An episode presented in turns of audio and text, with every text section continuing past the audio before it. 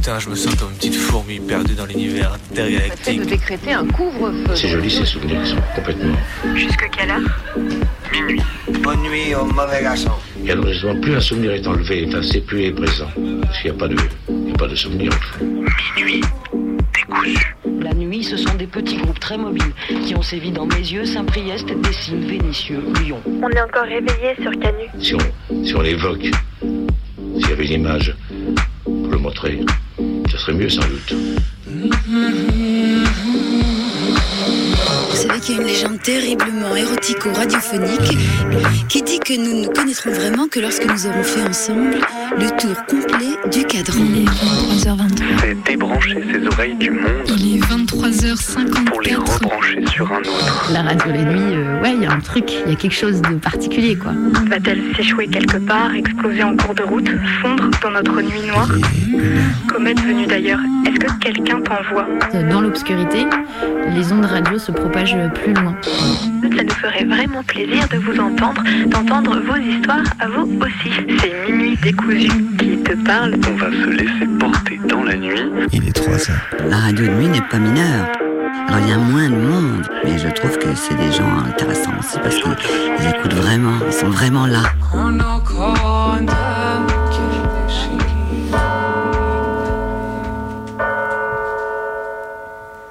Ça y est, l'été est passé, avec lui les souvenirs des feux d'artifice, des barricades, des commissariats et autres barricades, deux fois barricades, qui brûlent dans tous les centres-villes et banlieues du pays.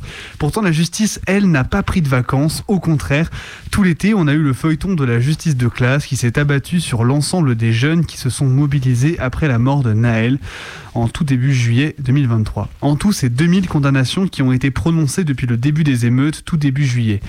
Sur ces 2000 personnes condamnées, 90%, pers 90% pardon, ont pris du ferme. Pour des motifs variables, toujours aussi éclatés, avec des dossiers montés à partir de témoignages vagues de keufs, pendant qu'eux-mêmes sont à peine traînés devant la justice pour leur propre meurtre dans la contre-offensive aux émeutes. Quand l'Observatoire international des prisons chiffrait le nouveau record du nombre de détenus en France à 74 237 au 1er août 2023, il ne faut pas oublier que derrière ces récits de surpopulation et de canicule en prison, il y a avant tout une justice, des juges, des procs, des avocats qui ont mis près de 2000 jeunes en tôle sans sourciller. Un été où tout ça a bien vite été enterré, un été où on a bien vite oublié le sale travail de la justice, bref, feu aux prisons, aux juges, aux tribunaux. Et puis alors, 4, 5, 6%, les taux d'emprunt s'envolent, les ménages galèrent à obtenir des prêts et l'immobilier est moins rentable pour les investisseurs, les pauvres. Donc les ventes et les constructions immobilières se cassent la gueule et les patrons du BTP et de l'immobilier font la queue leu leu dans les médias pour venir demander à l'État de les soutenir, de leur donner de l'argent. Comme durant les 20 dernières années, parce que c'est ce que l'État a fait, et d'ailleurs c'est ce que l'État a fait aussi dans les 40 années d'avant. À la fin, c'est euh, toutes les personnes qui nous écoutent qui vont payer pour que Nexity gagne de la thune, et ça s'appelle le néolibéralisme, et c'est dégueulasse. Ça y est, c'est la rentrée. Minute décousu fait son comeback. La canicule de septembre, désormais habituelle, est lancée. Les profs man manquent dans les lycées. Les ministres sont covidés. Les flics font le pied de grue devant les supermarchés où les gens chourent pour bouffer. Et les restos du cœur annoncent que c'est la merde. Tellement la merde qu'ils vont devoir limiter le nombre de bénéficiaires. Ah ah, ah, bah non, pardon, en fait, notre sauveur, notre haut charismatique et haut charitable Bernard Arnault est là pour sauver la rentrée en faisant un don de 10 millions à l'association. On est sauf. Que ferait-on sans les milliardaires? À quoi bon les taxer finalement quand ils sont si généreux? Franchement, je sais pas de quoi on se plaint. Alors Thierry Cotillard, directeur d'Intermarché, était en, plateau l'autre jour et a dit du coup si le consommateur est malin, il gomme déjà l'inflation. Alors, alors, alors franchement, hier encore je, faisais je me faisais à moitié fouiller à Walpé pour avoir acheté des 2,86 du soir et quelques tomates au supermarché près de chez moi, à cause de la nouvelle hausse supposée des vols dans les supermarchés on vit où euh, Et je rentre et je vois ça, le pélo à la tête du groupe d'Intermarché qui incite littéralement à la fauche. Non, franchement, c'est trop, trop grave. En même temps, quand on considère l'augmentation en un an des produits de première nécessité et de la bouffe, on en vient rapidement à se demander pourquoi, euh, à la place des grands bracos de banque, on ne voit pas apparaître plus souvent des grands bracos de supermarché. Ça aurait de la gueule. Bam, grande voiture bélier dans la vitrine du Carouf près de chez toi. On remplit à la blinde le camion et hop, on se barre pour régaler les copains. C'est pas un plan qui roule ça? Dire le contraire, ce serait mentir franchement. Alors hop hop hop les petits potes, on saute sur les paroles du patron d'Inter et on se met à la fauche collective de partout, anti-vol, étiquette, des gens qui courent vite, bref, on s'y met collectivement pour reprendre le pouvoir, bah finalement sur nos vies quoi. Donc c'est la S, c'est la rentrée et les étudiantes, effectivement, n'ont pas le sou. Donc une nouvelle année euh, galère euh, s'annonce.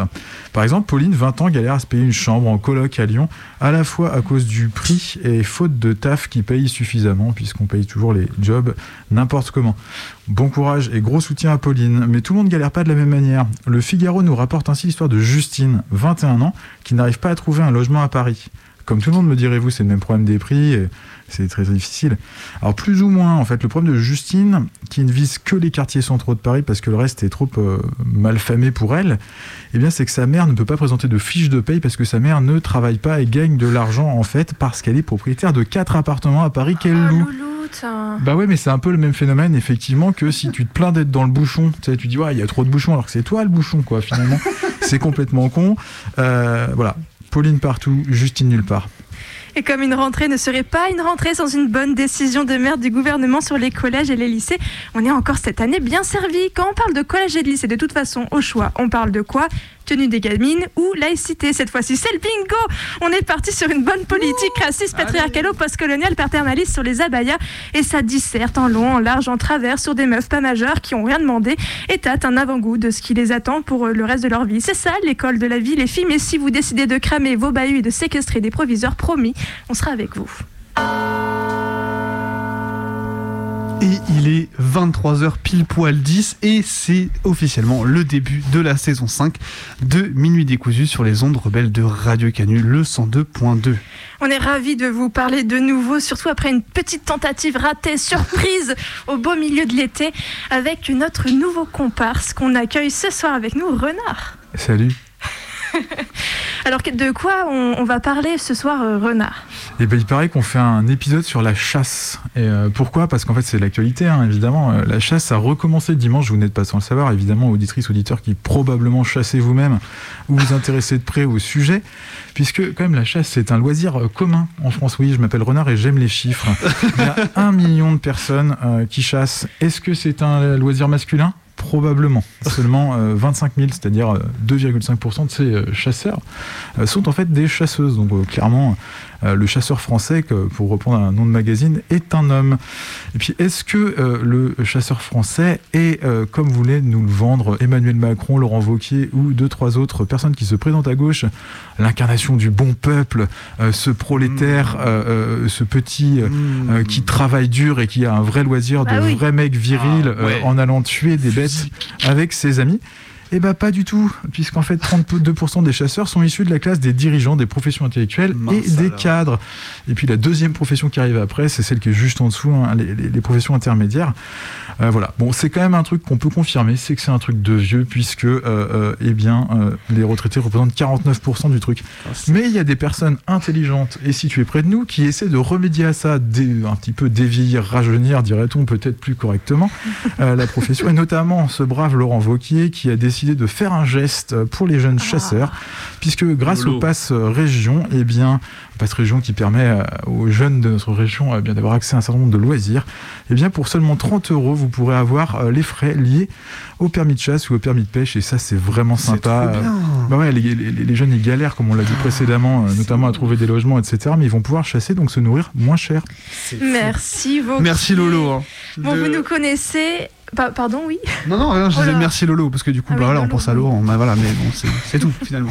Bon, vous nous connaissez pour cette émission du coup euh, chasse, pêche et tradition ou chasse, prêche et tradition, comme j'ai fait le lapsus euh, tout à l'heure. On va s'amuser un petit peu avec tout ça, euh, tirer et euh, détirer les fils jusqu'à minuit, parce qu'on est ensemble jusqu'à minuit. Euh, le mardi, tous les mardis à 23h sur Radio Canu, le 102.2, la plus rebelle des radios. Ou alors, si vous êtes en région parisienne, en rediffusion sur Radio Cause Commune. Qu'est-ce qu'on fait on, on commence comme ça Et bah, je crois qu'on s'est prévu un petit mash-up de sons d'archives sur la chasse, justement, pour un peu se donner une idée euh, bah, de ce que c'est, quoi. hein. Allez, on vous emmène avec nous. Je passe au-dessus des clivages et je m'adresse à toi qui ne sais rien de ce que je vis et qui n'a pas encore basculé dans l'intégrisme. J'ai envie de me pencher vers toi et de te murmurer les choses qui sont belles, les vagues d'émotions et la beauté de la nature, le temps de l'ouverture, l'amour des chiens et la brume qui se lève en dentelle froide sous la caresse d'un soleil de janvier. Le, plus méchant, c'est qu'on m'a menacé avec, des- avec, avec les fusils euh, ouverts, comme ça, en me menaçant de, tu- de tuer un des chiens. Comme nous l'a dit d'ailleurs euh, un chasseur que l'on a rencontré. Qu'est-ce qu'il vous a dit Oh bah il nous a dit euh, euh, bon bah vous vous promenez dans la forêt bien sûr vous avez le droit on peut pas on ne peut pas vous vous l'interdire mais si vous êtes blessé euh, nous on répond de rien on a une carte de chasse donc on est autorisé à le faire. Alors c'est presque du meurtre Le autorisé. moment de la ruralité, c'est l'esprit d'ouverture pour vivre ensemble dans le respect de l'autre. À toi qui viens d'ailleurs, vis au fond de ton nouveau village. Profite d'un ciel sans nuages. Pour vivre heureux, évite les clivages. Willy Schren, vous êtes le président de la Fédération nationale de la chasse, la FNC, qui lance aujourd'hui une campagne pour faire la promotion de la chasse et l'esprit de la chasse. Alors ces spots vont être diffusés euh, à la télévision jusqu'à la fin du mois de mai et sur les réseaux sociaux. Dans ce spot euh, diffusé à la télé, par exemple, on nous montre en chanson que c'est si bon, la nature verdoyante, les animaux vivants, l'esprit de famille avec plusieurs générations. C'est finalement un- un clip assez consensuel, ça. Je pense que c'est consensuel sûrement, mais c'est néanmoins ce que nous vivons. Le, fait d'être heureux à la chasse, d'être heureux dans la nature et d'être heureux à la chasse dans la nature. Les chasseurs. Les chasseurs, c'est pas un lobby. Les chasseurs, c'est pas un lobby. Bah non. Enfin, je sais pas ce que vous appelez un lobby. Un lobby, c'est un groupe de pression caché. Les chasseurs, ce sont des millions de nos concitoyens qui pratiquent cette activité dans la ruralité. fait partir nos pères sur les chemins douloureux de ces grandes guerres. Mais elles ont toujours sonné. Vous entendez? Vous entendez? Là, il va casser la vitre. Belle frayeur pour quatre jeunes militants écologistes. Vendredi dernier, ils se rendent dans les Landes dans une voiture de location. Ils veulent que l'interdiction de la chasse à l'ortolan soit respectée. Arrêtez, monsieur Nous n'avons ni cassé de cage, euh, ni détruit de site. Nous ce, que, nous, ce que nous faisons, nous repérons les endroits et nous les signalons, pas plus. Mais l'expédition tourne court. Repérés, puis encerclés par plusieurs véhicules, les quatre activistes qui n'appartiennent à aucune organisation vont rester plus d'une heure enfermés dans leur voiture, entourés d'une vingtaine de personnes. Jamais ça paraît quelque part il n'existe plus Comme beaucoup de ruraux, beaucoup, beaucoup de gens qui effectivement ont ces passions dans les territoires, et c'est ce qu'on a voulu faire voir effectivement à travers ce- ces spots. Mais quelle est l'idée à travers ces spots aussi L'idée, c'est de dire voilà, la, la chasse, c'est quelque chose qui rend heureux. Alors, on a des- beaucoup de gens qui nous critiquent, qui sont plutôt des gens tristes, plutôt haineux, mais nous, on est très heureux à la chasse. C'est dire voilà, on vit quelque chose de particulier. Quand on n'est pas dedans, j'imagine que des fois, on peut ne pas le comprendre, mais, mais, mais venez voir ce que c'est. Vous allez voir, on, on- y prend beaucoup de plaisir, on est heureux à faire ça. Enfants de la le grand jour est bien arrivé. Faisons tous ensemble entendre nos voix. Mais quand je parle au président des chasseurs, moi j'appelle pas ça un lobby, c'est le président d'une fédération. Ou alors dans ces cas-là, vous appelez tout, le, tout, lobby. Dans ces cas-là, tous les syndicats sont des lobbies, sont des groupes de pression qui défendent des intérêts. Dans ces cas-là, tous les représentants patronaux sont des lobbies. Dans ces cas-là, toutes les forces sectorielles sont des lobbies. Vos syndicats sont des lobbies. Bon, tout est, tout est lobby dans ces cas-là, à partir du moment où on défend des intérêts catégoriels et qu'on fait pression sur les décisions publiques. On est délaissés de partout, hein, et en plus, maintenant, on va nous enlever nos, nos- traditions, quoi, notre chasse que nos anciens nous ont appris et qu'on tient à conserver. Et, euh, et ça, c'est complètement anormal. Les gens des villes ne comprennent pas notre, notre, notre tradition, on en a marre, quoi. Euh, Il y a des problèmes dans les banlieues. euh, hein. nous, on ne pose pas de problème à personne. C'est c'est à nous qu'on veut créer des problèmes. Et on ne touchera pas à nos traditions. C'est interdit, il ne faut pas y toucher. Les gens qui n'ont pas compris ça, euh, euh, ils, ils vont à l'encontre de gros problèmes. Ok, si on dit que c'est ça des lobbies, je veux bien. Il y en a partout dans la société. La démocratie est faite de lobbies. Serait-ce leur plus belle prise de la saison? La baisse du permis national permettrait à l'avenir aux chasseurs de pratiquer partout en France pour deux fois moins cher. La mesure était poussée en même temps que d'autres par la Fédération nationale des chasseurs pour réorganiser l'activité et assurer son avenir. Elle serait donc retenue par l'Élysée. D'aucuns y voient un cadeau. Faisons tous ensemble entendre nos voix pour que le bon sens rime avec la loi. Faisons tous ensemble puisse pas instaurer, instaurer au moins certains jours, y compris pendant les périodes de chasse, où il n'y a pas de chasse, notamment les week-ends, et où les familles peuvent aller se promener en toute sécurité et pas risquer de se prendre une balle perdue. Alors moi je vais vous poser des questions. Est-ce que vous pensez que le droit de propriété est un droit fondamental de la République? On chasse où on a le droit, où on est propriétaire de la chasse, ou propriétaire tout court. 85% de la forêt française est sous propriété privée. Privée. Oui, et toute la, et Et toute la, surface agricole utile est privative. alors. Comment La liberté de circuler, c'est pas important Bah, Bien sûr, mais. Bah alors, donc c'est Vous m'ouvrez votre appartement, je vais venir circuler dedans cet après-midi. Je peux faire un barbecue chez vous dimanche après-midi. C'est votre propriété privée.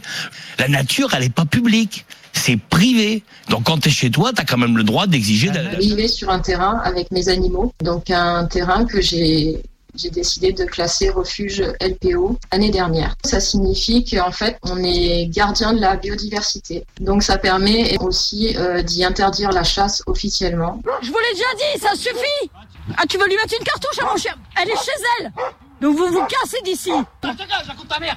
Appelle-le, mon chien Non, parce que je suis chez moi. Filmer ça te pue. Toi, tiens ton pote. Tiens ton pote, vous allez avoir des problèmes. Crois-moi, vous allez avoir des problèmes. Il y a des chevaux ici, on chasse pas là où il y a les chevaux, c'est tout. Il y a des animaux, il y a des enfants, il y a des gens, ça suffit. Vous terrorisez tout le monde, ça suffit. Toi, casse-toi, t'es pas chez toi ici. Mais moi, je suis chez moi ici Espèce de taré T'as la chance, c'est une femme, hein T'as la chance Ah, j'ai la chance, suis une femme, c'est quoi ton problème? T'as un problème avec les femmes? Je fume, s'il vient Appelle ton chien, s'il vient, il me mord, je le fume Vous avez entendu? Ouais, ouais Ouais, ouais. Mordre T'inquiète. Allez, ça va. Les chasseurs aujourd'hui, on fait des efforts. On commence, vous, vous avez peut-être vu, dans quelques mois, on attaque. Chaque chasseur devra se reformer tous les 10 ans pour la sécurité. On fait des efforts. On veut pas que ça se passe comme ça. Je me suis dit qu'ils n'allaient pas en rester là, surtout qu'ils savaient que je les avais filmés. Donc je savais qu'ils allaient revenir. Au bout d'une dizaine de jours, mon compagnon est sorti dehors à un moment donné dans la soirée et il est tombé nez à nez avec un homme avec une arme cachée dans nos buissons. Moi, j'ai entendu les cris, j'ai ouvert la porte et en fait, j'ai vu euh, cet homme-là courir euh, après mon compagnon avec son arme au poing en lui visant la tête. C'était une, nuit de, terreur pour nous. On s'est, euh, on s'est barricadé dans notre habitation. Quand les gendarmes sont arrivés, l'individu était parti. J'avais peur qu'ils reviennent même dans la nuit pour fumer mes canassons, comme ils avaient dit. C'est allé beaucoup trop loin. On a dû déménager tous nos animaux très rapidement. Donc en 48 heures, euh, tout le monde était parti de, de chez nous. Donc on a mis les chevaux, tous nos animaux en sécurité. Nous, on s'est mis en sécurité. euh, mais par contre, on a perdu notre domicile, on a perdu tous nos projets.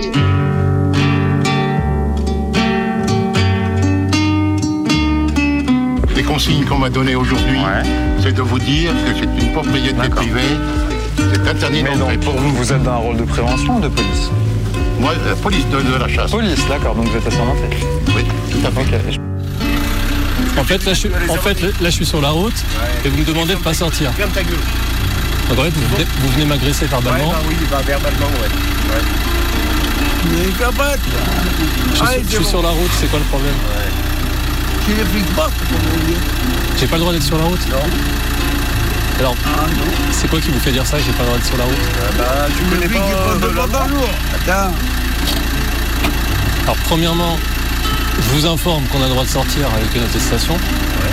À un kilomètre de chez toi. Ouais. Ouais, on est à peu bon. près à 300 Ouais, mètres. ouais, bon. Non, c'est bon.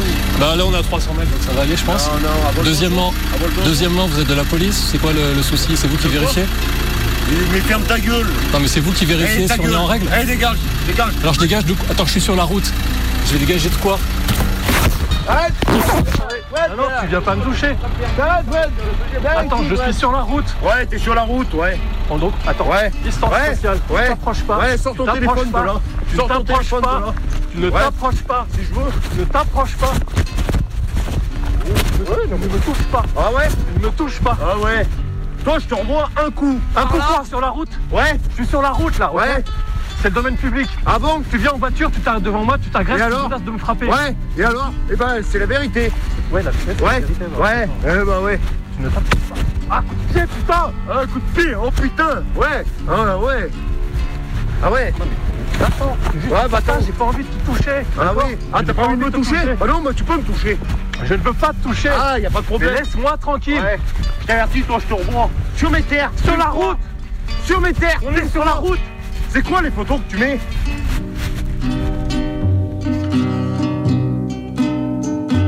Bon, il y a des décisions qui ont été prises, mais c'est tout l'ordre vert, mo- l'ordre moral vert qui se met en place aujourd'hui. Alors, justement, on en prend, excusez-moi l'expression, plein la gueule quand on est rural maintenant. Après, il y a tout le reste. Essayez de maintenant de curer un fossé quand vous êtes un petit maire rural sans faire une étude d'impact pour pas écraser une orchidée ou un triton crété. Non mais on est en plein. Non mais ça vous fait marrer sur le plateau. C'est tous les jours qu'on vit ça. C'est tous les jours. Et ces gens-là, dont je fais partie, on commence à en avoir ras-le-bol. Moi, l'écologie punitive, franchement, elle commence à me gonfler.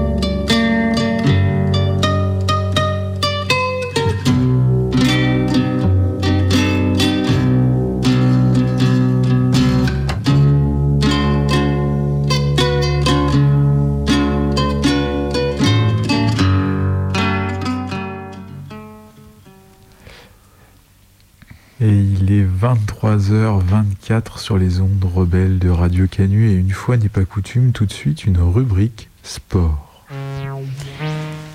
Rubrique sport, en effet, puisque nous parlerons de chasse aux champignons.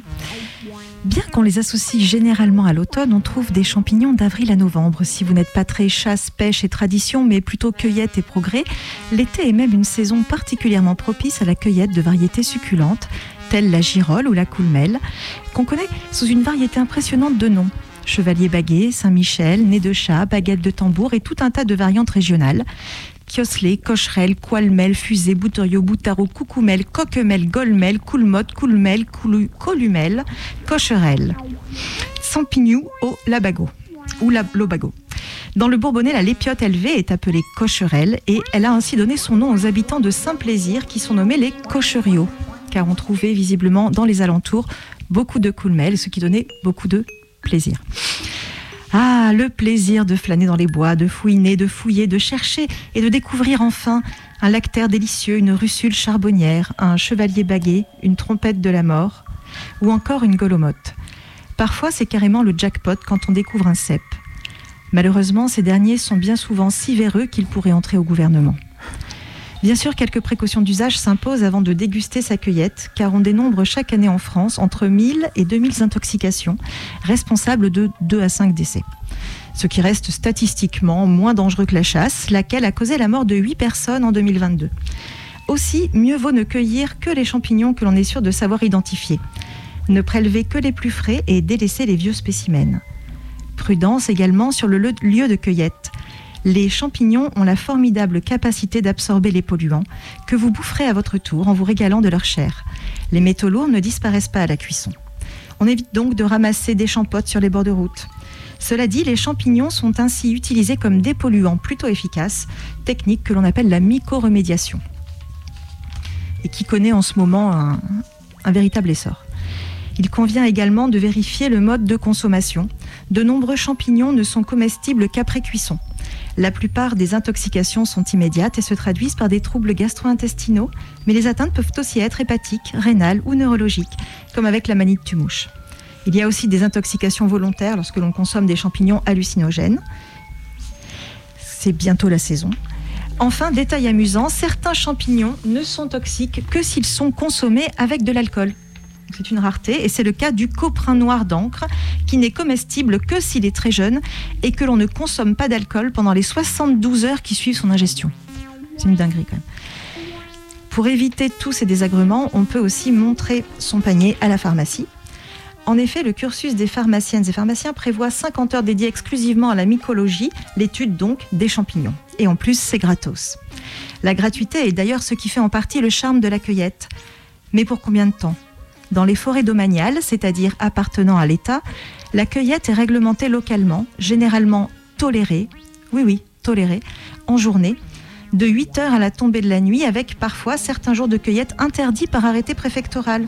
Ces jours-là, il ne vous sera en revanche pas interdit de prendre un fusil pour aller buter des piafs ou autres petits animaux, mais c'est une autre question. Bref, en France, 75% du territoire forestier est privé. Contrairement à ce, que, peuvent dire certains, certains chasseurs militants. C'est 75% du territoire forestier qui est privé, avec des disparités régionales importantes.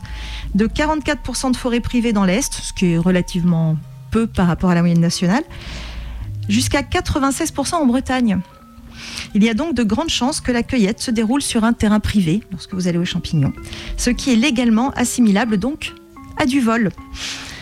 D'après l'article R163-5 du Code forestier, une récolte de champignons en infraction inférieure à 10 litres est passible d'une amende maximale de 750 euros. Une récolte supérieure peut être sanctionnée jusqu'à 45 000 euros d'amende et 3 ans d'emprisonnement. Enfin, faut quand même. Euh, euh, depuis quelques années, on fait apparaître dans certaines communes des passes cueillettes. on voit, pardon, depuis quelques années, on voit apparaître dans certaines communes des passes cueillettes. Il faut s'acquitter d'une somme allant de 10 à 80 balles pour avoir le privilège de cueillir des trucs que personne n'a fait pousser. Le système se développe et des associations se créent, en particulier dans le sud-ouest, où la cueillette des cèpes est une tradition alliant amour des sous-bois, gastronomie et crevage de pneus. À Quexon, dans, dans le Tarbes, près de Tarbes, pardon, dans les Hautes-Pyrénées, l'association des produits forestiers rémunère des gardes pour protéger la propriété privée et faire raquer le promeneur-cueilleur sous couvert de lutter contre les incivilités. Heureusement, les champignons chantent gratuitement.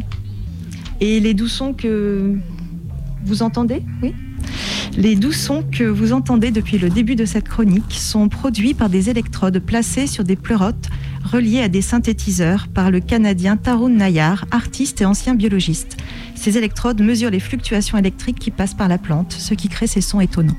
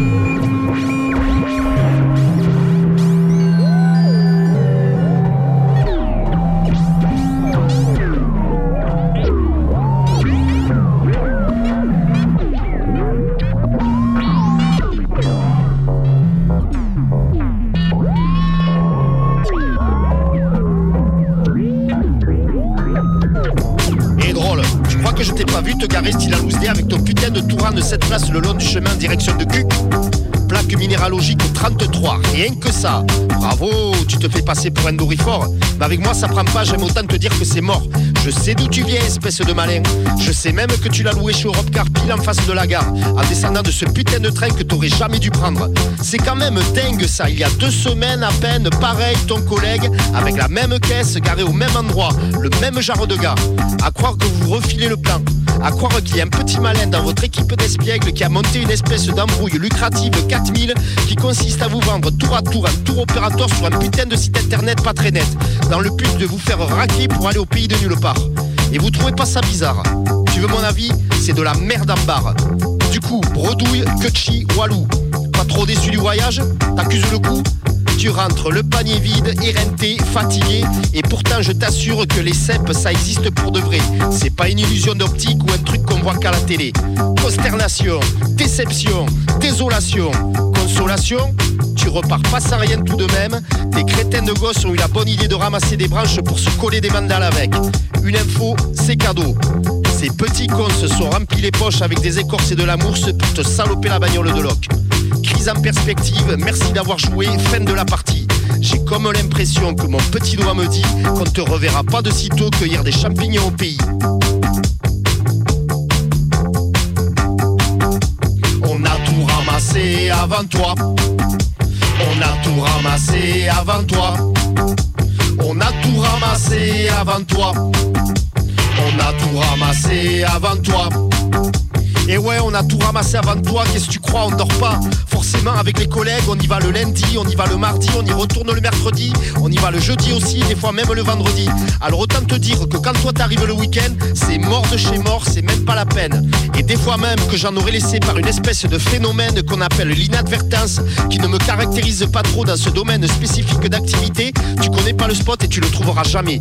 C'est pas la peine de te pointer sur les coups de 18h au bar du commerce avec l'idée géniale de nous payer un pastis sans intention d'offrir l'apéro, mais plutôt de nous tirer les verres du nez. On t'a vu arriver depuis la 62 sortie 7. Du coup, t'attends pas trop à un soir de fête, on lâchera rien, même pas où se trouvent ces putains de toilettes. On a tout ramassé avant toi. On a tout ramassé avant toi. On a tout ramassé avant toi. On a tout ramassé avant toi. C'est mort. Je sais qu'il est par, je sais qu'il est par là. Tu vois, tu vois, tu vois, tu vois la, tu vois la grosse, tu vois la grosse crotte avec du caviar, Ah ouais, du caviar, des crottes de. Ouais, ouais. ouais, La président.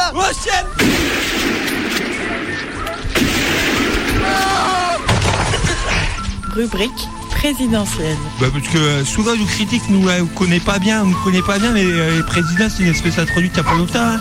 C'est, c'est, c'est, c'est récent ce truc là, il y en avait. Avant il y en avait quasiment nulle part, maintenant t'en votes pour tout, t'as partout dans le monde ces trucs. Et puis euh, ça fait des ravages là, c'est pas que ça se reproduit, ça se reproduit sans arrêt. Nous chez nous c'est tous les 5 ans qu'il y en a qui, qui apparaissent, ça détruit tout plein de formes de vie et tout, c'est c'est vraiment de la merde. Ouais, mais de pauvres, rien à foutre nous des présidents, la vieille carte des présidents, vous laissez manger à nos chats, ça va Vas-y, mange le chien, mange, mange, mange le président. Bouffe tout, bien.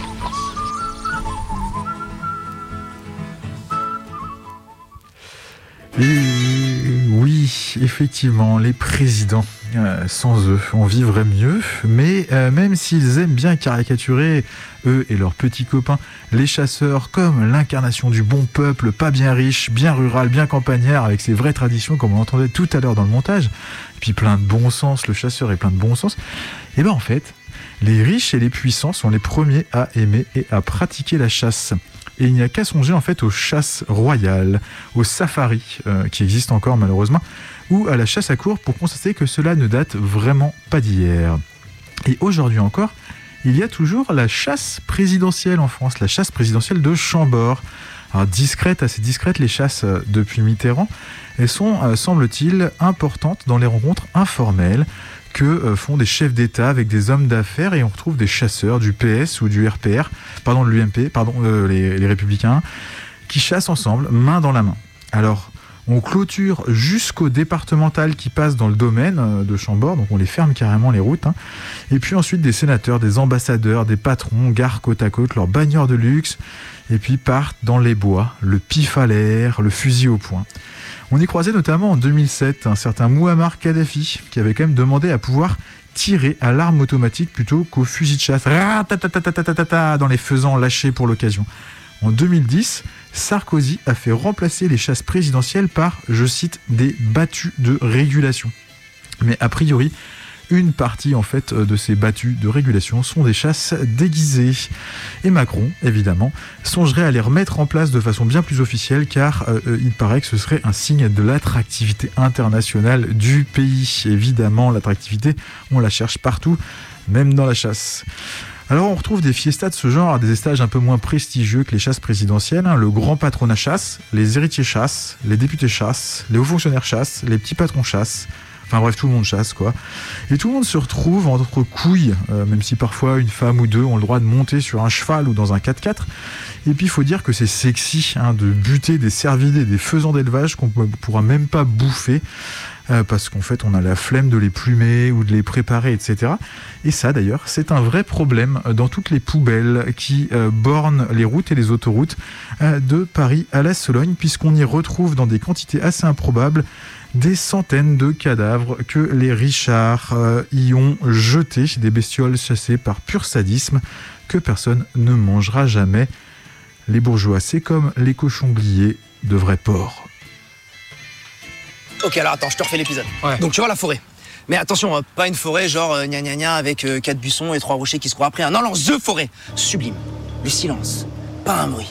Juste le vent qui chatouille les arbres. Ok, genre euh, le Seigneur des Anneaux. Exactement, c'est ça.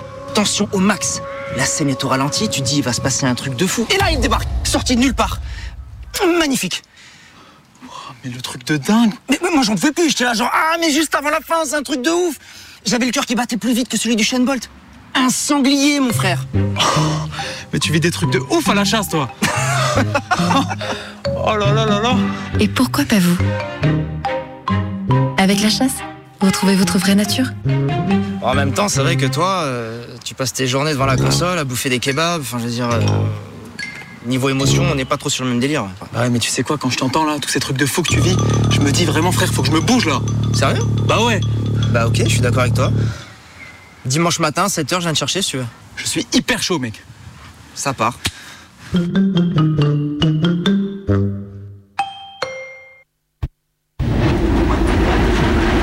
On est, une bande de chasseurs. On est une bande de chasseurs euh, contre le mouvement, euh, un mouvement que tout le monde connaît parce qu'il y a une pub infernale autour de ce mouvement. C'était le mouvement skinhead. Nous, on supporte pas qu'il y ait de la xénophobie en France ou dans le monde. Et on est contre le racisme en général. Alors ici, on est dans le métro, on commence à chasser et euh, si jamais on rencontre des skins, on leur rentre dedans. À l'époque, il y avait une distinction. Il y avait les skins nationalistes et il y avait les skins national-socialistes. Les skins nationalistes, ils portaient le drapeau français. Les skins national-socialistes, ils portaient la croix gammée. La rune de dalle, plus exactement, c'est une espèce de triangle avec deux pattes en dessous. Donc la plupart des Tolbiactos, ils portaient des dogs bordeaux avec des bombers verts et un drapeau France ici. Ils avaient un, groupe de musique et ils avaient un, badge. J'en ai même encore euh, quelques-uns en collection puisque je faisais la collection des, euh, trophées de, skins qu'on arrachait. Leur couleur, c'était la carte de France avec un crapaud qui l'a qui grippé comme ça. Et la- le crapaud, il avait euh, un t-shirt blanc et une, une paire de bretelles avec des docks. Ça, c'était les Tolbiactos, donc euh, bombers verts et tout ça. Et leurs ennemis, c'était, enfin leurs ennemis, entre guillemets, ils s'aimaient pas quoi. C'était les skins, de, les skins du Luco. Ils s'appelaient le Nazi Clan, ils, étaient, tout, ils se traînaient sur Luxembourg, Saint-Michel et tout ça, ils foutaient la merde là-bas. Et ces mecs-là, c'était des nazis. Et on va pas se mentir, c'était la tribu dominante à un moment donné. quoi. C'était vraiment la terreur, euh, la terreur de base quand tu sortais, quand tu avais été punk à 15 ans. Tu vois, euh, tu voulais te balader dans Paris, tu étais obligé de faire euh, un parcours euh, sur ton plan de métro parce qu'il y avait des endroits que c'était même pas la peine d'essayer de traverser. quoi. T'évitais les Halles, t'évitais le Luxembourg, t'évitais les plus de Clignancourt le week-end. Enfin, tu vois, c'était un peu compliqué. quoi. Après, il y en a qui ont commencé à être vraiment sérieux, faire des descentes, faire des ratonnades, faire des trucs. euh, le truc le plus facile, c'était d'aller dans les concerts où il y avait euh, les opposants, quoi, genre euh, tout ce qui était Redskin, tout ce qui était punk. Et on en arrive à se dire, bon, il y en a plein le cul, quoi. Les FAF, ils font vraiment trop chier. euh, on en a marre de subir leurs lois. Et donc, euh, il, faut, il est temps que- qu'on s'organise, nous aussi, en bande. euh, une bande radicale qui, aurait, qui se chierait pas dessus et dont, le- dont le- l'objectif euh, serait l'antifascisme radical et euh, faire changer, en gros, la peur de camp. Les Black Dragons, c'est les plus grands chasseurs de skins de Paris. On, part dans un délire, tourner en caisse et défoncer les mecs, tu vois. Parce que pour nous, vu ce qu'on avait subi, vu le discours que tenaient ces mecs-là, vu les histoires qui, se trimballaient sur les bandes de, de, skin faf les, les, plus, tendues, des histoires de viol, de tabassage, de lynchage et compagnie, nous, on, enfin, les défoncer, pour nous, c'était, tu sais, euh, acte de salubrité publique. Les skins On les a chassés dans les 90s. 1984, l'époque des battes, des coups de hache et des bastons. Descente à la calage, dans les squats, dans les bas-fonds. Sur la fontaine, y'a Verifa et Gros Porky, c'est les fantômes. À l'époque déjà des OGs. Audi sur le boss, contrôlant comme des boss. Bagarre au café Coste et les batailles dans les postes. Nous, du boy pour Boy et les Asnés, on rentrait dans la guerre car les skins contre les Châtelet. Bac de combat, couleur sur le bombers. Ma bête était en bois, elle s'éclate dans la stompa. Donc changement technique, intratech et je te nique vite car l'automatique, même si tu sors dans un pique-nique du 13 jusqu'au hall, y'avait que de la guerre. Mais la plus belle des batailles, ça restera qui de la gare. Batskin s'est fait shooter par papy qui nous remontait le score et on shootait dans leur crâne comme si c'était un sport. Balle à ailette ou un sanglier. On écrasait leur petite tête comme dans un cendrier. On a conquis les halles et la dalle dans la fierté. Et même si plus des balles, carnal, hasta la muerte. Yes, Paris 13, Southside, OJK. Original Red Warrior dans la place.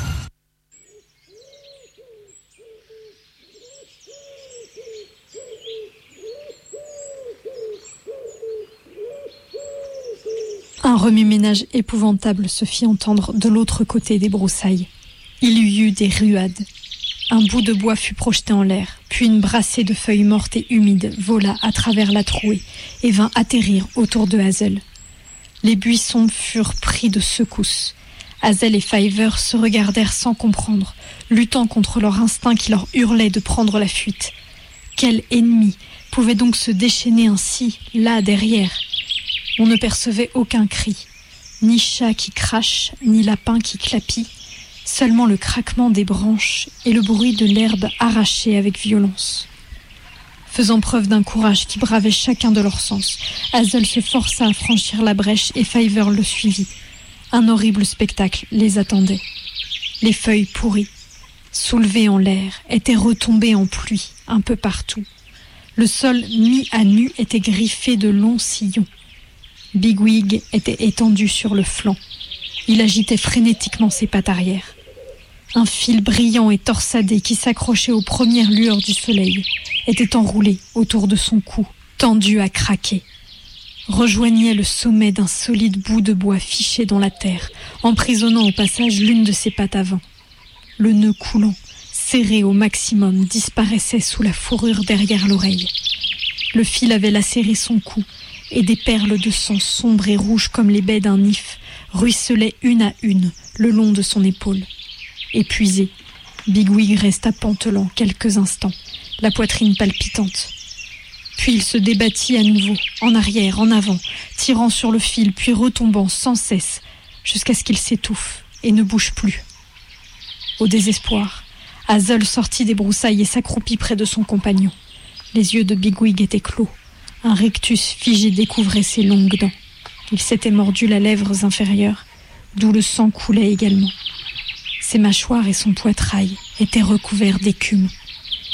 Floussou, dit Hazel en piétinant. Écoute-moi, tu es tombé dans un piège, un piège. Que disait la Hourda à propos des pièges? Réfléchis, comment pouvons-nous t'aider? Il y eut un silence. Bigwig agita ses pattes encore une fois, mais plus faiblement. Ses oreilles retombèrent. Il ouvrit les yeux, mais ne voyait rien. Ses iris bruns roulèrent dans leurs orbites. Au bout d'un instant, sa voix se fit entendre, étouffée et pâteuse, à travers la bave ensanglantée qui dégoulinait de ses babines. Hourda, pas mordre, fil, piquer, déterrer. Il fut saisi d'une convulsion et chercha à agripper le sol, mais ne parvint qu'à couvrir sa figure de sang et de terre souillée. À nouveau, il s'immobilisa. Cours, Fiver, cours à la garenne s'écria Hazel. Va chercher les autres. Rubus, Silver, dépêche-toi, il est en train de mourir. Fiver remonta la prairie aussi vite qu'un lièvre. Seul, Hazel se débattait intérieurement pour tenter de saisir ce qui s'était passé. C'était quoi ce piquet Et comment l'arracher? Il regarda le cruel spectacle qui se déroulait sous ses yeux. Bigouille était couché sur le fil étincelant qui serpentait sous son ventre et semblait disparaître dans le sol. Hazel devait comprendre, coûte que coûte. Bigwig avait parlé de déterrer, ça au moins c'était clair. Il commença donc à gratter la terre meuble à côté du corps du prisonnier, jusqu'à ce que ses griffes rencontrent quelque chose de dur qui ne semblait pas être une racine. Perplexe, il s'arrêta de creuser. C'est là qu'il se rendit compte que Rubus se tenait près de lui. Primroll est en route lui demanda Hazel. Il sait peut-être quoi faire, lui. Il refuse de venir. Il a ordonné à Fiver de ne plus en parler. Il a fait quoi? s'écria Hazel, stupéfait. Mais Rubus l'interrompit avant qu'il ait pu ajouter quoi que ce soit, et il accourut.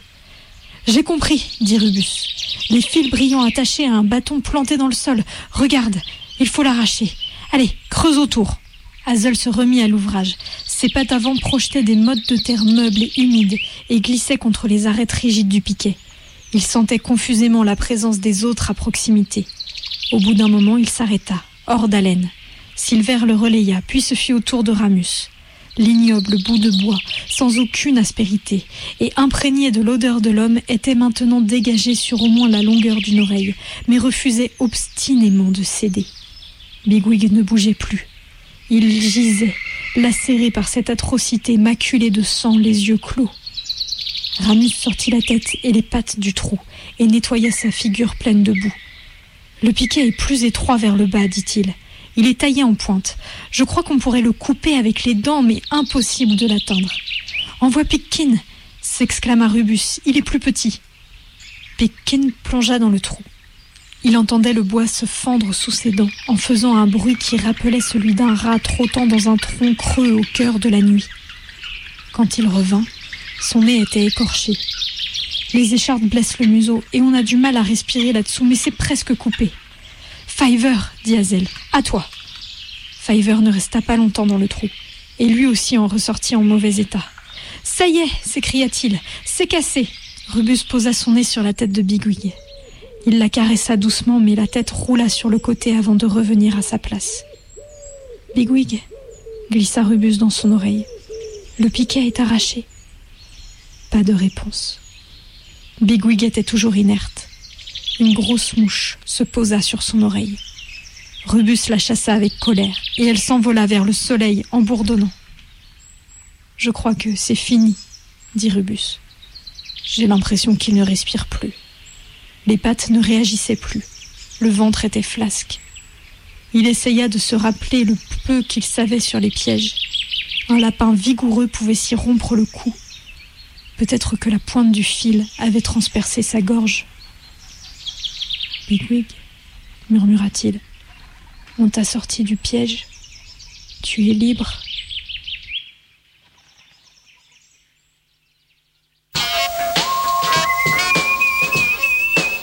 Hé, les rongeurs Ouais, quoi Vous allez où là? On va dans la forêt. Vous êtes grillés, vous allez faire quoi dans la forêt On va pécho. Pécho, pécho quoi Des lapines câlines. Vous êtes sûr Ouais, on est sûr. Méfiez-vous parce que dehors, Pourquoi la chasse est tout Alerte, la chasse est ouverte. Bucket marginal, les rongeurs. Nouvelle découverte. Serre, mais. Le concept accepte. Rongeur de la porte, la chacale, pelle, pelle. Les sont fait le 17 appel.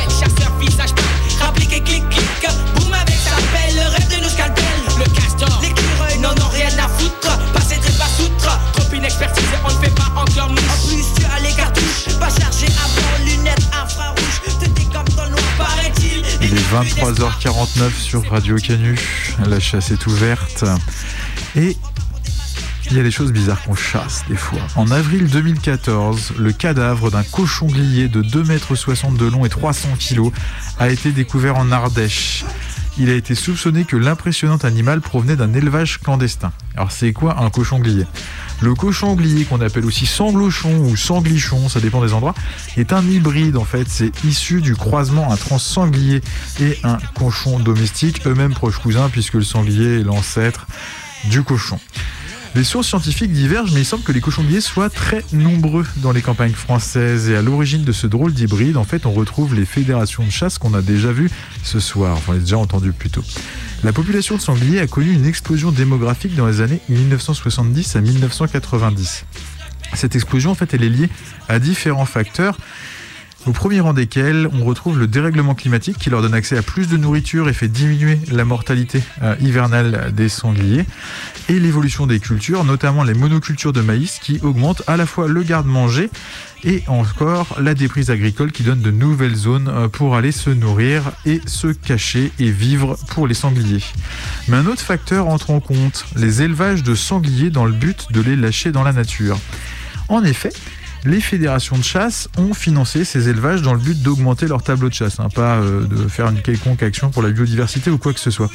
Et tout ça a bien marché. On est passé de 50 000 sangliers abattus chaque année en 1975 à plus de 500 000 aujourd'hui, donc une multiplication par 10. Et c'est pour augmenter la fécondité des sangliers, déjà assez fort hein, dans le domaine, un sanglier ça se débrouille pour se reproduire, que les fédés de chasse ont joué aux apprentis sorciers en créant des cochons gliés qui peuvent ensuite se reproduire dans la nature. L'élevage des cochongliers destinés au lâcher est désormais interdit, mais il semble que les élevages clandestins euh, s'y adonnent encore, comme le prouve cet exemplaire des choix que j'ai cité au début. Et ce n'est pas la seule manière dont les fédérations de chasse participent au pullulement de cochongliers, puisque certaines donnent pour consigner à leurs membres de ne pas tirer sur les reproductrices présentes dans les forêts, et d'autres pratiquent l'agrainage. Alors l'agrainage, ça consiste à nourrir les sangliers ou les cochongliers sous prétexte de les tenir éloignés des cultures. Et ce faisant, les chasseurs les aident encore à se multiplier pendant les périodes de grand froid ou de forte chaleur qui les régulaient auparavant. Euh, on dirait une blague, mais elle n'est pas très bonne.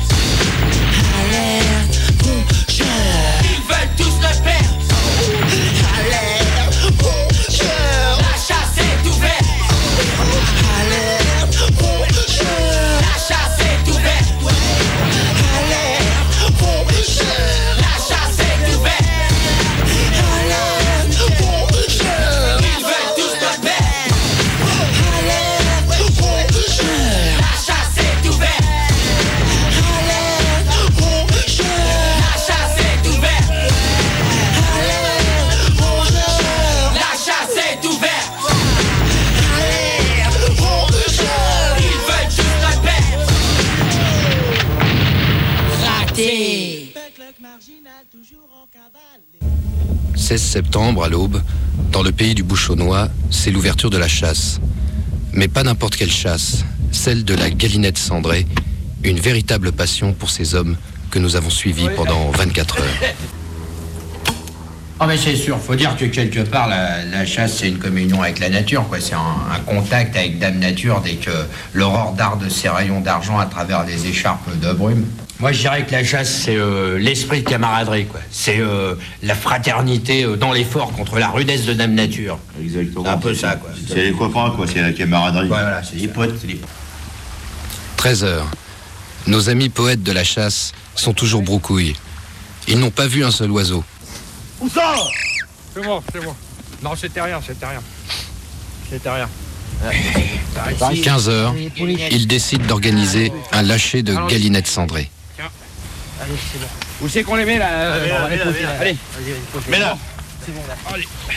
Bon, j'ai réfléchi. Ouais. Euh, toi, Bébert, tu restes ici, Je tu lâches. ici, moi. Tu lâches. Ouais. Toi, euh, Gérard, tu te mets en face et moi, je me mets là. Ok. Ok, euh, Dédé, tu me reçois là Je te reçois 5 sur 5. J'attends que Bébert en fait le lâcher. Bon, ok, tu fais gaffe, euh, je suis en face. Hein. Euh, te planque pas trop, sinon je vais pas te voir quand même. Ok, je suis là, regarde. C'est bon C'est bon C'est bon. Tiens, la deuxième là, tiens. Tiens, celle-là. Putain, j'ai plus de balles, merde.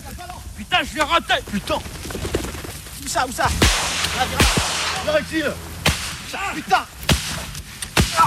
C'est bon, c'est bon, c'est bon, c'est bon là. C'est bon. Eh? Gaffe, gaffe, gaffe, fais gaffe, fais gaffe. Fais gaffe, fais gaffe. Fais gaffe. Non, c'est bon. Bon, allez, bon. Allez, bon.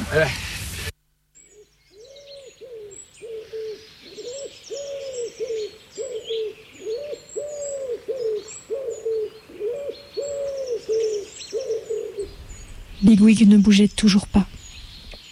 L'homme allait bientôt venir pour emporter le cadavre du pauvre Bigwig. Peut-être était-il même déjà en route avec son fusil. Il fallait s'enfuir, et Hazel devait faire de son mieux pour que tout le monde, lui y compris, oublie ce qui venait de se passer. Aujourd'hui, mon cœur a rejoint les mille, car mon ami a arrêté de courir, dit-il à Rubus, citant un vieux proverbe cher au lapin. Pourquoi a-t-il fallu que ça tombe sur Bigwig sanglota Rubus. Qu'est-ce qu'on va faire sans lui? Soudain, une voix haletante s'éleva derrière eux. Je vais le tuer. Tous les lapins se retournèrent d'un bond. Bigwig avait relevé la tête en prenant appui sur ses pattes avant. Son corps était tordu et son arrière-train reposait encore sur le sol. Il avait les yeux ouverts, mais sa figure disparaissait sous une croûte de sang, de vomissures, de salissures et de poussière, si bien qu'il ressemblait davantage à une créature démoniaque qu'à un lapin. La vue de cet épouvantable spectacle, loin d'apporter soulagement et joie à ses compagnons, les emplit seulement de terreur. Ils reculèrent, sans un mot. Je vais le tuer, répéta Bigwig, en crachant à travers ses moustaches sales et ses poils gluants. Aidez-moi, bande de vauriens Vous allez m'enlever ce piège infect, oui ou non? Il se débattit, entraînant les pattes. Puis il retomba et se mit à ramper, traînant dans l'herbe derrière lui le fil et le piquet brisé qui brinque-ballait à son extrémité. Ce sont mes pattes arrière. Elles refusent de bouger. Ah, Primroll, je vais te tuer. Pourquoi les laisse-t-on vivre dans cette garenne s'écria Silver. Quel genre de lapin est-ce donc? Il aurait abandonné Bigwig à la mort. Vous avez tous entendu ce qu'a dit Primroll. Ce sont des lâches. Chassons-les, tuons-les, emparons-nous de cet endroit. Oui, oui, répondirent tous les autres d'une seule voix. En avant, retournons à la garenne. À mort, Primroll, à mort, Silverne, tuons-les, scram au cric. Ce blasphème épouvantable mit aussitôt fin au tumulte. Fiver émergea d'entre deux grosses touffes, les yeux animés d'un feu ardent. La garenne Vous voulez retourner à la garenne Vous êtes fou Un vrai cimetière, le garde-manger des vilous. Il y a des pièges partout, tout le temps. Ça explique tout. Tout ce qui s'est passé depuis notre arrivée. Il finit par s'asseoir et cessa de gesticuler. Ses paroles semblaient ramper parmi les herbes, comme attirées par les rayons du soleil. Écoute, Dandelion, toi qui aimes tant les histoires, je vais t'en raconter une, à en faire pleurer Shravilcha. Il était une fois une belle garenne au bord des bois, surplombant les prairies d'une ferme. Elle était grande et de nombreux lapins y vivaient. Puis un jour, les yeux blancs s'abattirent sur eux. Ils devinrent aveugles et moururent. Seuls quelques-uns en réchappèrent. La garenne était décimée. Un beau matin, le fermier se dit qu'il pourrait sauver ses lapins et les faire prospérer pour enrichir son domaine, récupérer leur chair et leur peau. Pourquoi se donner la peine d'élever des lapins dans des cages? Ils sont très bien là où ils sont. Il fit la chasse à tous les vilous, aux prétors, aux ombous, aux hermines et aux hiboux. Il déposa régulièrement de la nourriture, mais pas trop près des terriers, pour que les lapins prennent l'habitude de courir à travers ces champs et ces bois. Puis il tendit des pièges, juste assez pour attraper les lapins dont il avait besoin, mais en évitant soigneusement de les effaroucher ou d'exterminer leurs garennes. Les lapins devinrent gros, vigoureux et se portaient comme un charme, car l'homme veillait à ce qu'ils aient d'excellentes choses à manger, surtout en hiver, et qu'il n'ait rien à craindre, si ce n'est le nœud coulant qu'il dissimulait dans les buissons et sur le sentier des bois. Ces lapins vécurent donc comme ils l'entendaient, mais de temps à autre, l'un d'entre eux disparaissait. À beaucoup d'égards, ils devinrent différents des autres lapins. Ils n'ignoraient rien du sort qui les attendait, mais même entre eux, ils faisaient comme si tout allait bien, car la nourriture était exquise, ils étaient protégés et n'avaient rien à redouter. Rien, à part une unique menace, qui frappait ici ou là, mais jamais au point de leur faire suffisamment peur et de les contraindre à détaler. Ils oublièrent les mœurs des lapins sauvages. Ils oublièrent Shravilcha. Ils découvrirent les arts merveilleux pour remplacer les subterfuges et les récits de l'ancien temps. Ils accueillaient les visiteurs en exécutant des danses rituelles. Ils chantaient comme les oiseaux et faisaient des choses sur les murs. Tout cela ne les aidait qu'à passer le temps, à se convaincre qu'ils étaient des créatures magnifiques, la fine fleur de la jante lapine, encore plus intelligent que la pie. Ils n'avaient pas de maître lapin. À quoi bon? Un maître doit être une sorte de Shravilcha pour ses compagnons. Il doit les préserver de la mort. Or, sur ces terres, la mort n'avait qu'un seul visage. Et quel maître aurait su les en protéger? À la place, Leur envoya de singuliers poètes, beaux et morbides comme la gale du chêne et de l'églantier. Ne pouvant supporter la vérité, ces chanteurs qui auraient dû en d'autres circonstances faire preuve de sagesse furent écrasés sous le poids du terrible secret de cet endroit et finirent par proférer de merveilleuses sottises, chantant la dignité et la résignation et tout ce qui pouvait faire croire que le lapin aimait le fil brillant. Il y avait cependant une règle absolue, une règle immuable. Personne ne devait jamais demander où se trouvait un autre lapin, et quiconque se risquait à prononcer le mot où, ailleurs que dans une chanson ou un poème, devait être réduit au silence. Quant à parler ouvertement des pièges, c'était un crime intolérable, puni d'un coup de griffe ou de la mort. Puis nous sommes arrivés, après avoir traversé en pleine nuit la lande et les marais, des lapins sauvages. On a creusé des terriers de l'autre côté du vallon. Ils ne se sont pas montrés tout de suite pour s'entendre sur la meilleure conduite à adopter. Il ne leur a pas fallu longtemps. Ils devaient nous attirer chez eux sans rien nous dire, vous comprenez Le fermier ne pose qu'un certain nombre de pièges à la fois. Quand un lapin meurt, l'existence des autres est protégée, du moins pour un temps. Rubus, tu avais proposé que Hazel conte nos aventures, mais tu n'as pas eu le succès que tu espérais, pas vrai? Qui voudrait entendre chanter les prouesses des autres alors qu'il a honte de sa propre attitude Qui écoute avec plaisir le récit du cœur simple et naïf de celui qu'il trompe? Il vous faut d'autres preuves, je vous le répète, tout est là et s'imbrique comme une abeille dans un campanule. Et vous, vous voulez les tuer? Vous voulez vous établir dans le grand terrier? Eh bien, allez-y. Prenez vos aises sous ce toit d'ossements tissés de fils de lumière. Installez-vous dans la misère et dans la mort. Fiver s'aplatit dans l'herbe. Bigwig, qui ne s'était pas encore débarrassé de son horrible piquet, vint le trouver en titubant et posa son nez sur le sien. Je suis toujours en vie, Fiver. Nous sommes tous en vie. Tu viens de briser un piquet plus gros que celui que je traîne derrière moi. Dis-nous ce qu'il faut faire. Ce qu'il faut faire? demanda Fiver. mais s'en aller. Et tout de suite. Avant de quitter le terrier, j'ai prévenu Primroll de notre départ. Mais vers où demanda Bigwig. Hazel se chargea de répondre. Vers les collines. Quelques minutes plus tard, les lapins avaient traversé la piste et disparu dans le bosquet. Apercevant quelque chose qui brillait au milieu du pré, une pie s'approcha. Mais il n'y avait là qu'un bout de bois cassé, entortillé d'un fil, au reflet d'argent.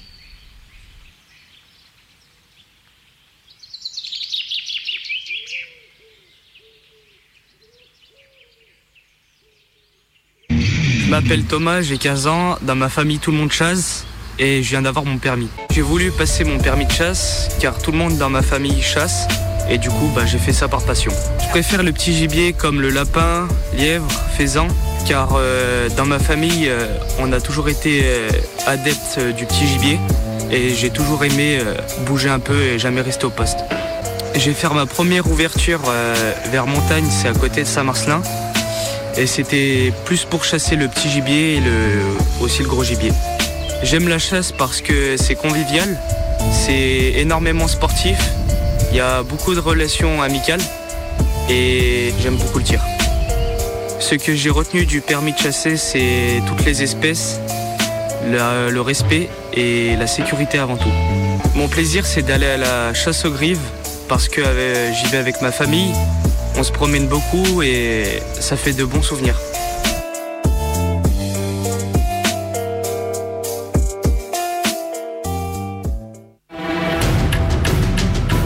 La France, le territoire qui compte le plus de pays frontaliers au monde.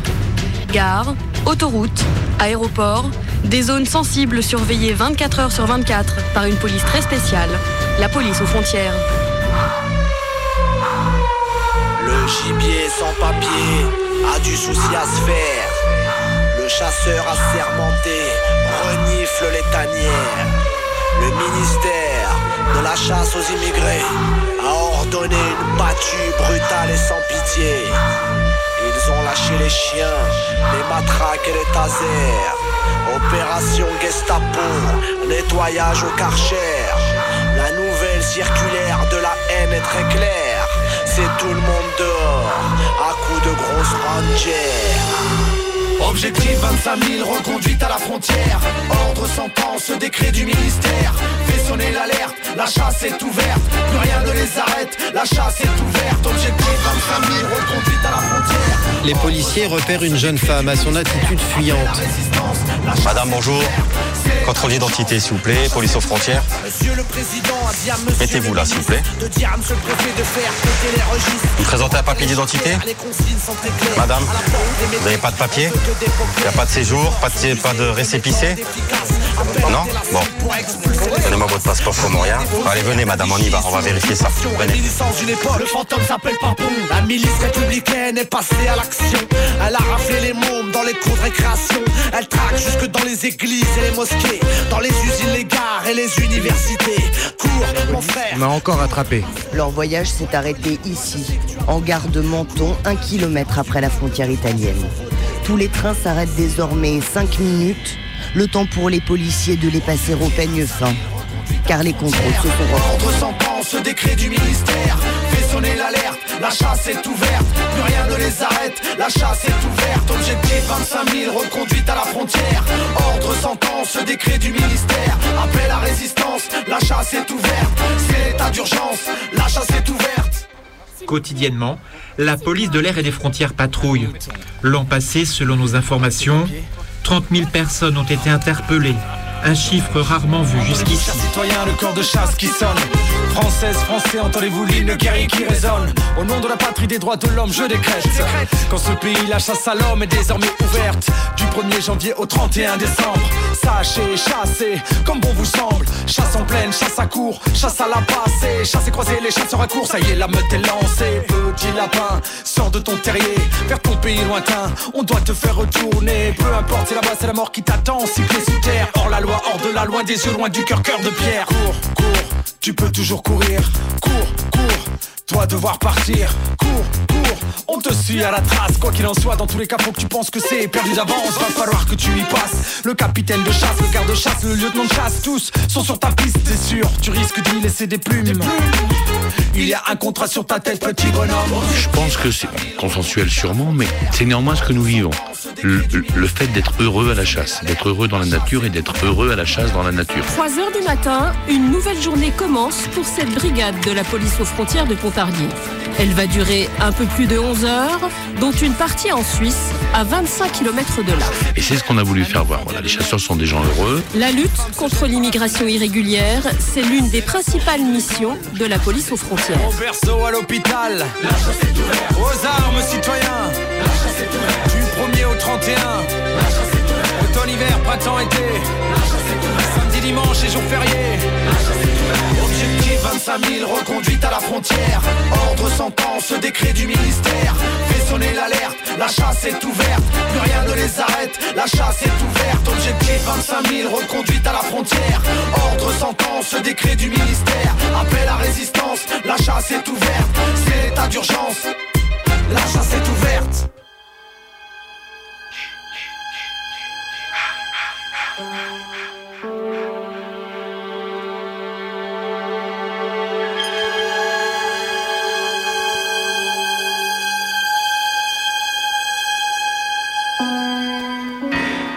S'il y a bien un type de chasseur avec lequel j'arrive à m'entendre alors que pourtant ça paraît pas si naturel que ça, c'est les figures de tueurs dans les films d'horreur. Et oui, déjà contrairement à son homologue en chair et en os et tout en fusil, balles, menaces, le tueur de films d'horreur reste tranquille sur son écran quel que soit le degré de réalisme que le ou la réalisatrice décide de lui donner. C'est déjà pas mal.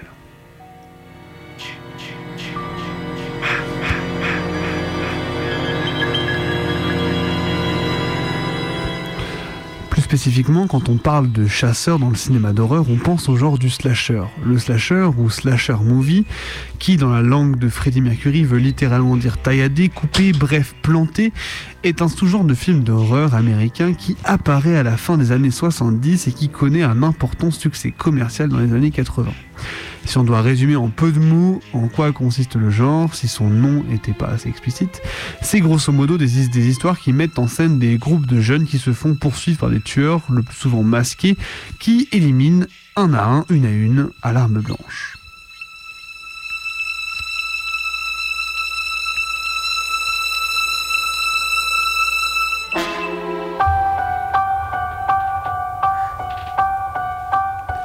L'image du chasseur dans ce sous-genre cinématographique, elle ne vient pas de nulle part, puisqu'avant les années 80 et l'explosion du genre, un autre pan du cinéma, italien cette fois, va l'influencer. C'est le genre du giallo. Le giallo, c'est un genre de cinéma italien à mi-chemin entre le thriller, l'horreur et l'érotisme qui naît entre les années 60 et auquel le slasher va emprunter tout un tas de codes narratifs et d'éléments esthétiques. Si on veut citer des films super importants de Giallo, il y a notamment La fille qui en savait trop, qu'on considère être le premier film du genre qui sort en 1963. Ensuite, les films de Dario Argento, avec L'oiseau au plumage de cristal, Les frissons de l'angoisse, Suspiria, qui sortent eux dans les années 70. Et enfin, La baie sanglante de Mario Brava.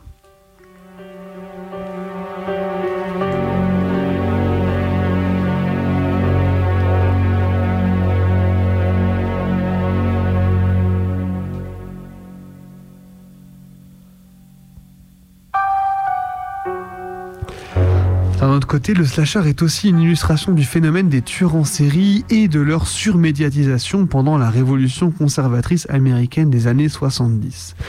On considère que le tout premier slasher à sortir sur les écrans des salles obscures est Black Christmas, un film canadien sorti en 74 qui met en scène une bande d'étudiantes pourchassées par un tueur mystérieux sur un campus d'université. Mais c'est véritablement en 78 avec la sortie d'Halloween de John Carpenter que le genre va connaître le succès populaire qui engendre alors de nombreuses suites et plein de rejetons du même acabit comme la saga Vendredi 13 à partir de 81 et Freddy les griffes de la nuit à partir de 84. Et il faut imaginer que rien qu'avec ces trois sagas, on peut compter déjà 34 films, ni plus ni moins.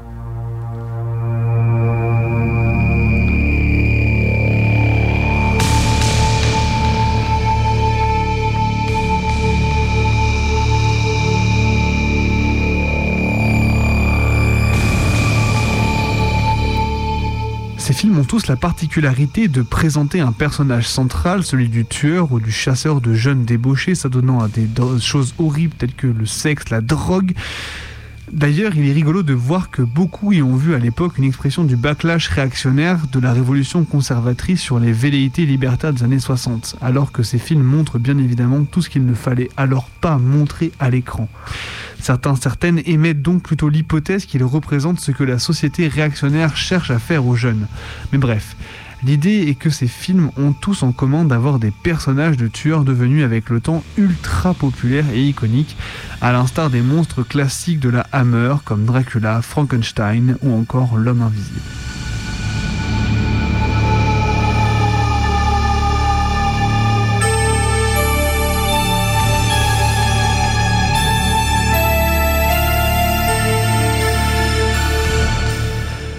Alors aimer ces, ces chasses cinématographiques Alors déjà, tout le monde n'aime pas ces films, comme on le disait. Euh, ces films ont essuyé de très très sales critiques à chacune de leurs sorties, et c'est encore à peu près le cas aujourd'hui, malgré la vague de sagas nostalgiques qui pullule un peu de partout aujourd'hui.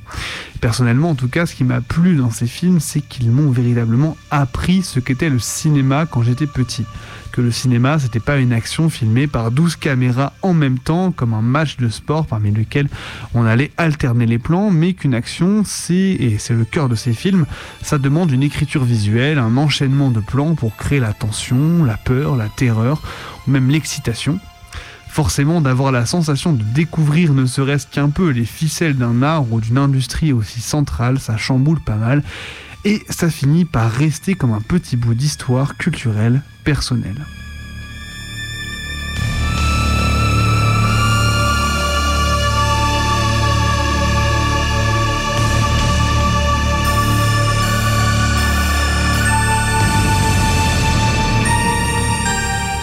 Alors même si on en devient politiquement fermement opposé à leurs confrères en armes qui battent les bois chaque automne, les chasseurs cinématographiques continuent de fasciner.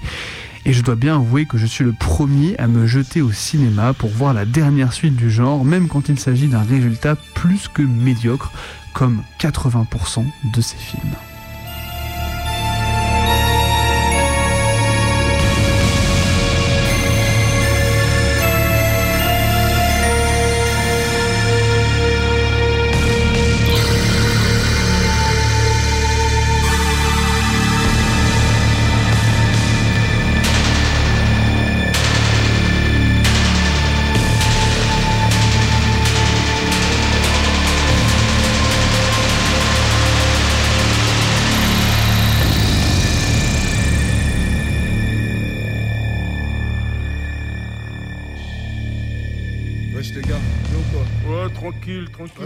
C'est ça la alors. galère, hein. Y'a quoi soir. Moi, en tout cas, soir, je reste pas en tout cas. Plan Ben, hey, tu sais quoi? Mecs, direct. On, on prend le RER, on va à la chasse. On va serrer direct. Bah ouais, truc de tout seul. Ce soir on est sorti, car c'est libre, on va chasser la gazelle Tout en étant ivre, Paris nocturne Où se cachent toutes ces on sera dans le péché C'est même pas... Il y a deux sortes de dragueurs. Ça se décompose en le dragueur tout-terrain, celui qui drague n'importe où, n'importe quoi, n'importe comment, Par n'importe quel temps. par n'importe quel temps, qui est en quelque sorte un, un- un bestial de la drague, mais ça marche. Un bestial. Un bestial. Un dragueur tout-terrain. alors, vous avez- Dragueur tout-terrain. Et puis il y a le psychologue qui lui euh, va agir au finesse de l'artiste. Cache-toi, planque-toi Je ne veux pas que les autres te voient C'est vos tours charognards de l'amour Je le sens déjà, tu tournes autour Je te veux, je te veux pour moi Ça, c'est la fille, elle marche par là. Bon alors on fait un, on fait un grand et tout. Ouais. Voilà, voilà le. Que vous la croisez là. C'est un point de croisement. Vous faites un détour par là pour arriver par derrière. Et là, vous marchez à côté. C'est la meilleure méthode. Parallèle. Et si elle fait demi-tour, par exemple, si elle, essaie, si elle essaye de vous semer, c'est-à-dire que si vous prenez le cas, par exemple, bon, c'est toujours Mais faut la avoir la condition physique pour draguer. Bon, imaginons qu'elle se mette à marcher en zigzag pour vous semer, vous êtes à côté, ici. Bon. Ouais. Qu'est-ce que vous faites dans ces cas-là? Ah, mais il faut marcher en zigzag aussi. Leila, si tu savais les yeux qu'elle a quand elle voit s'approcher les chasseurs. Leila, si tu savais les yeux qu'elle a quand elle voit s'approcher les chasseurs. Si, ah, non, mais non, attendez, mais ne partez pas. Non, partez ne m'énervez pas, j'ai horreur de ça. C'est une blague. J'aime pas Non, écoutez-moi, écoutez-moi. Je ne vous agace pas. Souriez au moins. Pas vraiment. S'il vous plaît. s'intéresse vraiment à mon projet ou est-ce qu'il veut juste mon cul? Ça nous impose d'être tout le temps sur nos gardes. Bien sûr qu'il voulait pas lire mon roman. Cette mentalité de chasseur, en fait, il voulait juste me sauter. Ça impose aux femmes un rôle de proie. Installez des cadres sexuels dans vos conversations pour briser les résistances psychologiques des femmes. Je sais pas si je suis simple. La chasse est ouverte, sans raison, sans limite. Les hommes se regroupent, tuer les excite. Avec son couteau et sa Les chiens sont lâchés, entraînés à faire vite. La magie est une arme, c'est l'arme des opprimés. La chasse aux sorcières, elle s'est privatisée. Elle se pratique hein, en couple ou en famille. Et sous couvert d'amour, les meurtres se maquillent.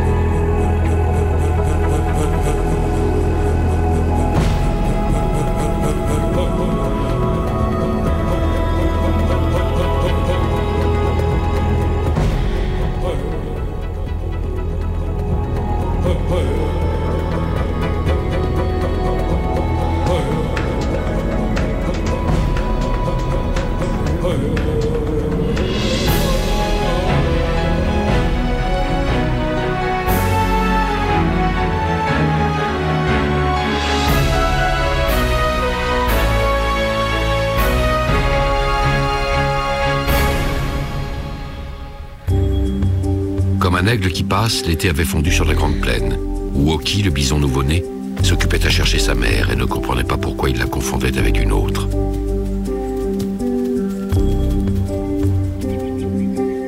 Aïbabo, l'autour des palombes, avait survécu à ses frères. Seule au monde, elle faisait sans aide l'apprentissage de son métier de chasseresse. Au cœur de la nuit, Abizi le coyote reculait devant un carcajou féroce qui lui disputait une carcasse. Ça, le jeune Wapiti avait eu du mal à naître. Le temps avait passé. Bientôt, le jeune fan rejoindrait le troupeau de sa mère, Maok. Rookie et Fenote ne sont pas des chiens comme les autres. Ils appartiennent à l'espèce des lions pyrénéens, mieux connus sous le nom de chasseurs de l'extrême. Chaque jour, ils parcourent la forêt à la recherche de nouvelles proies.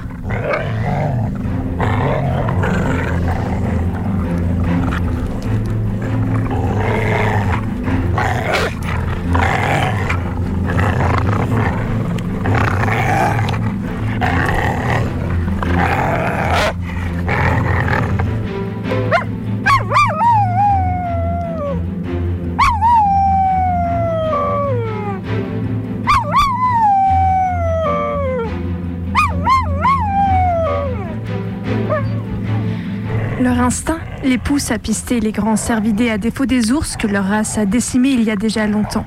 Les humains s'en sont toujours voulus pour cela, mais croyez-le ou non, ils savent encore où sont enterrés les os. Il leur arrive rarement de manquer leur proie, et ce grâce à leur pelage odeur charogne et à leurs coussinets qui courent vite. Les vautours les suivent à la trace pour se nourrir de leurs restes.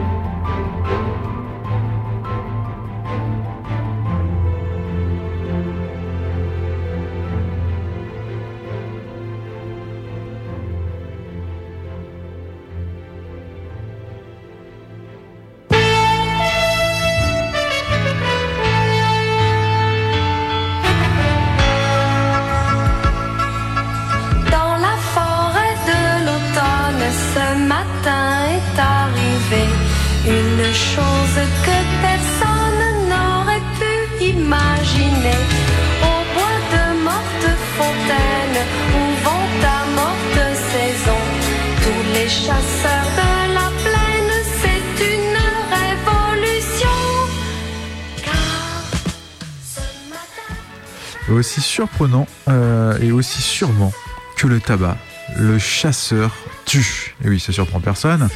Mais ils ne tuent pas seulement des animaux. Assez souvent, les chasseurs s'entrebutent. Mais des fois, ils tirent aussi sur un vététiste, une promeneuse ou un riverain. Et on pense notamment à Morgan Keane, tué en 2020 à 25 ans alors qu'il coupait du bois par un chasseur qu'il dit l'avoir confondu avec un sanglier. Mais parfois, le gibier se venge et se retourne contre les tireurs. Un sanglier a ainsi chargé et tué un chasseur en 2022 en Italie. Et toujours en 2022, dans la Meuse, c'est un cerf qui a chargé mortellement un chasseur pratiquant le tir à l'arc. L'animal fit une battue auquel participait le défunt. En fouillant sur le web, on trouve des cas similaires relativement régulièrement hein, d'animaux euh, qui tuent des chasseurs un peu partout dans le monde. Et il se trouve même que des animaux tuent par balle. Et oui, fin 2022, un chien de chasse a tué son propriétaire en marchant sur la gâchette de son fusil. Des scènes similaires se sont déroulées en 2001 et en 2017 aux États-Unis et ça s'est encore reproduit début 2023 il y a quelques mois. Aux États-Unis toujours apparemment c'est typique quand un chien de chasse assis à l'arrière d'un pick-up a tué son chasseur de proprio qui était lui-même assis à l'avant d'une balle dans le dos à travers le siège. On ignore si le chien revendiquait son geste ou si c'est juste le karma qui épisodiquement fauche un chasseur. Ce matin, un lapin a tué un chasseur. C'était un lapin qui, c'était un lapin qui. Ce matin, un lapin a tué un chasseur. C'était un lapin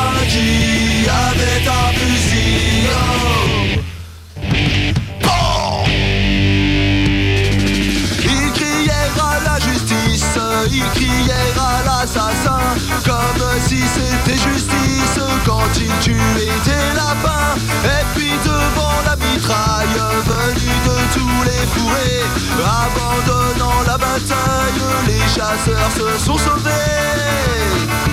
Car ce matin, un lapin a tué un chasseur C'était un lapin